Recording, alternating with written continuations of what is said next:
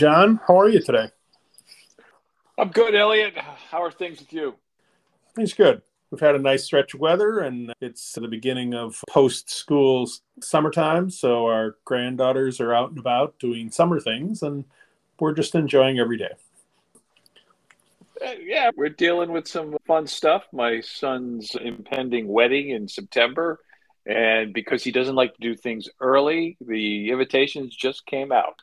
Fortunately, everybody that we know already knew this was happening in the date, but let's just say some people don't have the same time sensitivities as others. But that's that's obviously good news. A lot of things going on this week and late last week. FATF is meeting with its plenary, so we'll obviously be commenting on that next week. But more importantly, we're going to be doing a webinar on the themes coming out of this June plenary in July. A lot there. I also want to say I just saw this morning, but House Financial Services on the Democratic side, ranking member Waters and several others from that side of the aisle have introduced a series of bills dealing with the fallout from Silicon Valley Bank and Silvergate to clawback bonuses for those that were running these institutions and amplifying the ban, ban from banking if they can show some involvement in the failures. It may be that these proposals don't go very far given that the Democrats don't control the House, but five or six bills today that I thought were pretty interesting, and some of them potentially could get bipartisan support. So we'll be watching that and see if it's worthy of us commenting uh, later on in the year. Yes, I think there's also some bipartisan effort on similar themes going on in the Senate. So right. this might have a little bit of legs. I think so. I know what we want to talk about today is the 2023 Trafficking in Persons report from the State Department, close to a 100 page document. Obviously, it's an annual report. And as our community well knows, human trafficking and human smuggling and forced labor are all issues that have financial components. When these reports get issued, it's important to not only see what the priorities are in a particular year, but look for some elements in the report that could conceivably be used as training. I know you took a look at that and read through it and yet may actually write a blog on this going forward. Yes, and we posted a blog last year for the 2022 report, and one of the themes there was including victims in the conversation. And this year, the theme is partnerships but one of the elements of partnership is to bring victims in and recognize them as experts who have inside understanding that's useful to the overall conversation is part of the partnership discussion in this year's report. Right. And I think referencing another aspect of partnership was his partnerships to further investigations, which I'll uh, reference in a second. Polaris has done a really good job. That's obviously the US based NGO that we've worked with and we've interviewed folks from there. Uh, they have been utilizing several survivors as experts at Polaris, both from a training perspective, but also to work with their, uh, they have their own FIU. I think that having this report identify that value that survivors have to improving uh, deterrence and due diligence, I think makes a lot of sense. Agreed.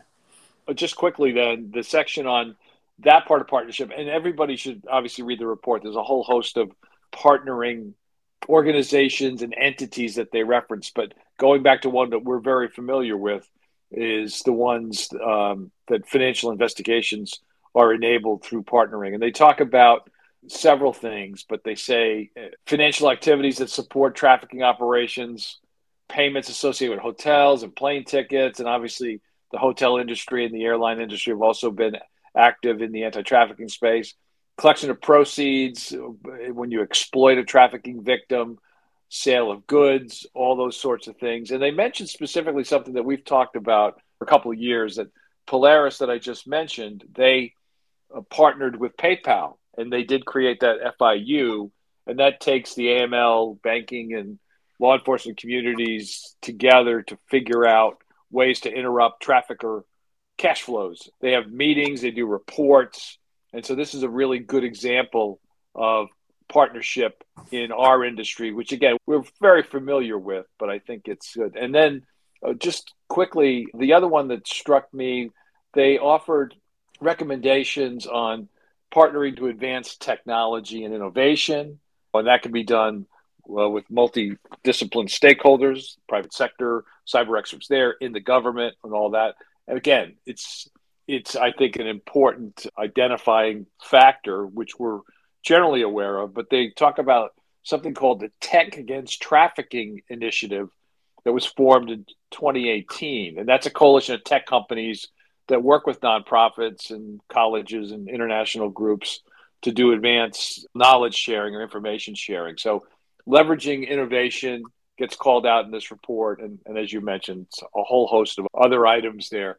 The other thing I just wanted to highlight is we've seen this in the general fraud space, but in the report itself, midway through, they talk about human trafficking and cyber scam operations. So they talk about how that occurs and where have they seen evidence of that in, in the various countries. So again, there's a lot in here that's going to be valuable to any analyst that's at least tangentially involved in looking for human trafficking, smuggling, and forced labor, but certainly in general, investigators in our community's financial investigations uh, sections of various institutions.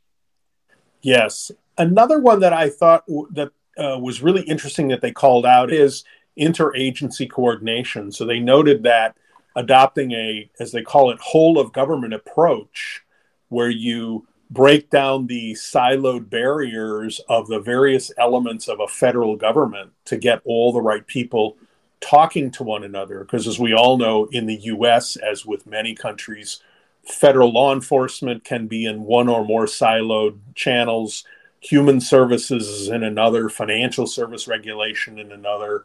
And they called out in one section an important discussion about thinking about how do you get all of those folks together in a room. I think that was an interesting call out because when we talk about partnership, it's often public private or getting the NGOs involved or things like that. But not necessarily the government really needs to partner across its own agencies. And toward the end of the report, they update their um, list. There is a three tier system the uh, numbered tier one, two, and three. And actually, tier two, there's a watch list. And this is a determination whether these countries in these various tiers, where they rank from the metrics regarding a whole series of assessments. And just a couple of those enactment of laws that prohibit forms of trafficking, criminal penalties by that, victim protection efforts, the extent to which government ensures repatriation and reintegration of victims. Oh, there's a whole series of them there. And as I say, there's three tiers. They don't say that if you're in, tier one is the highest ranking, but tier one doesn't mean you've accomplished everything. But obviously, it's as they characterize it, they've made efforts to address the problem to meet some of those standards. So they do have those rankings in the report. Uh, so take a look at that. U.S. is in the first tier. You'll you'll see where people sit in terms of that, but also there's a list of countries that are not part of any of this. So I, I think that's important to take a look at. It, but it certainly doesn't mean anything in terms of quote suspicious activity or what have you. But it does definitely tell you countries that are just simply not part of the collaboration. So I thought that was that continues to be a, an interesting and important metric.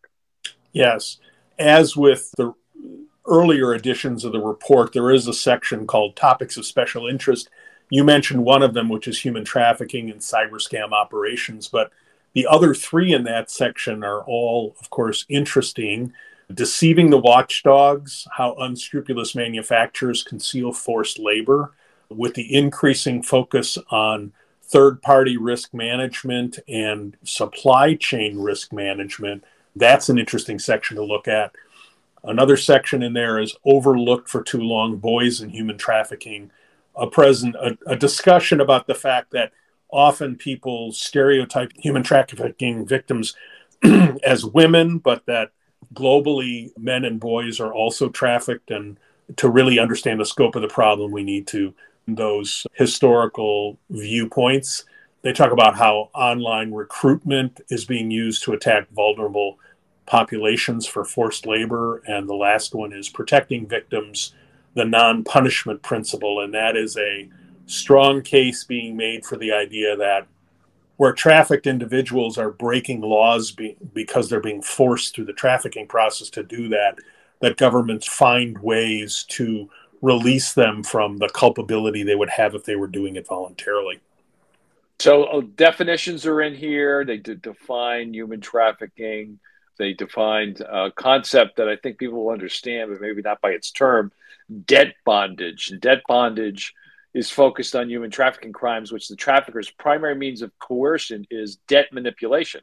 So, in our laws, perpetrators are, are prohibited from using debts as part of the scheme to compel somebody to engage in commercial sex. But traffickers will target some individuals with an, an initial debt that they assumed willingly because they think they're going to have future employment. And then obviously they don't get paid the rate that they anticipated. And then the victim has to assume debts for expenses like food, housing, transportation. Again, we're well aware of this area, but the term debt bondage, at least to me, is a new term, but it, cert- it certainly makes sense. And we've heard a lot from our friends at Polaris that this happens quite frequently. Yes. So we'll link to the report in our posting on our website. And we strongly recommend that you read through it. it as John mentioned, it is uh, lengthy, but a lot of good resources in there. By the time you hear this podcast on Friday, you'll be able to register for the webinar that John mentioned, which will be July 27th, starting at 1 p.m. time. So we'd encourage you to do that. And John, I know you've got a couple of speakers lined up for things that we're going to be posting on the website. One of which is you and Terry Pesce having a conversation about the third party risk management guidance that came out recently. That'll be posted by the time uh, listeners hear this as well. And I'm doing some pre interviews with some folks, sanctions experts, uh, antiquities, protectors, and then next week, somebody who we've interviewed before, Gary Schiffman, who's a Giant Oak, he's written a very compelling article that I want to drill down with him on the ethics of AI adoption for compliance officers. Really interesting thought piece in uh, something called the Journal of Financial Compliance. We're going to do that interview on Monday and get posted in the following few weeks. So that's coming up too. And I have a few other irons in the fire, as it were. And as always, if you have folks you'd like us to interview, topics you'd like us to cover, please feel free to uh, send uh, Elliot and I uh, emails or contact us in any way you can. Thanks, John. You have a great weekend, and I will talk to you next week. All right. Take care, Elliot. See ya. Bye bye.